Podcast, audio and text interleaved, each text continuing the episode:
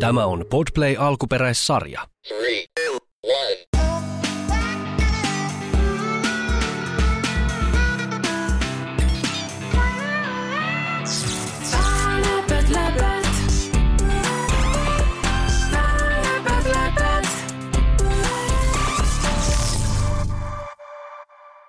Moi, mä oon Moona. Olipa kerran kaksi tyttöä, jotka kävelivät metsässä. Ilta oli lähellä, mutta he kuitenkin löysivät leiripaikan ajoissa. Ne paistoivat makkaraa ja vaahtokarkkeja ja leikkivät piilosta. Ja sitten kun tuli ilta, niin he menivät nukkumaan. Mutta sitten kaikki sudet tulivat piirittämään niitä. Ja sitten metsän suojelija tuli auttamaan heitä. Metsän suojelija karkoitti kaikki sudet pois tyttöjen luota ja tytöt pääsivät takaisin turvallisesti nukkumaan. Ja aamulla ne heräsivät ja lähtivät kotiin ja olivat onnellisina.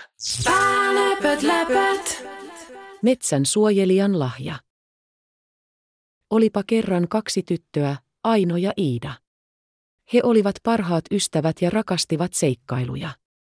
Eräänä päivänä he päättivät tehdä retken syvälle metsään, sillä he olivat kuulleet siellä sijaitsevasta kauniista leiripaikasta. Matka oli pitkä ja aurinko alkoi jo laskea, mutta juuri kun tytöt alkoivat menettää toivoaan, he näkivät aukeaman, joka oli täydellinen leiripaikka. Pystytettyään telttansa, he kaivoivat repustaan makkaroita ja vahtokarkkeja.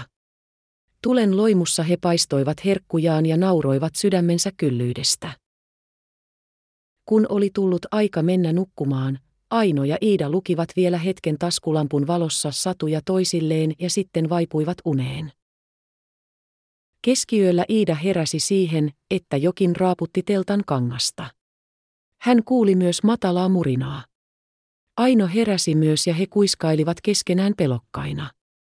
Teltan ulkopuolella sudet ulvoivat ja pyörivät ympäri telttaa.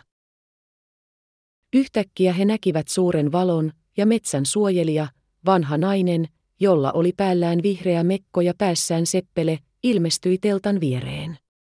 Hän nosti kätensä ja lausui rauhoittavan loitsun, joka sai sudet rauhoittumaan ja poistumaan paikalta. Tytöt raottivat telttansa oviaukeamaa ja kiittivät metsän suojelijaa. Kiitos, että pelastit meidät, Aino sanoi. Muistakaa aina kunnioittaa metsää ja sen asukkaita, metsän suojelija sanoi hymyillen. Metsä on täynnä ihmeitä, mutta myös vaaroja. Aamulla Aino ja Iida pakkasivat leirinsä ja lähtivät kotiin, kiitollisina ja viisaampina kuin ennen. He muistivat aina kertoa tarinaa metsän suojelijasta ja siitä, kuinka tärkeää on kunnioittaa luontoa ja sen olentoja. Mun mielestä oli tosi kiva ja tämä samalla myös opettaa lapsia mun mielestä, että pitää kunnioittaa luontoa, vaikka siellä ei olisikaan sitä ihmistä, joka voisi auttaa niiltä vaaroilta. Jos sä näet jonkun kukan, jos on kuivunut, sä voisit kastella sitä. Ja esimerkiksi jos sä näkisit siitä roskaa, sä voit viedä sen roskikseen. Sillä tavalla sä voit pikkuhiljaa auttaa luontoa. Sitä se koskee, se tarina. Läpät, läpät. Läpät,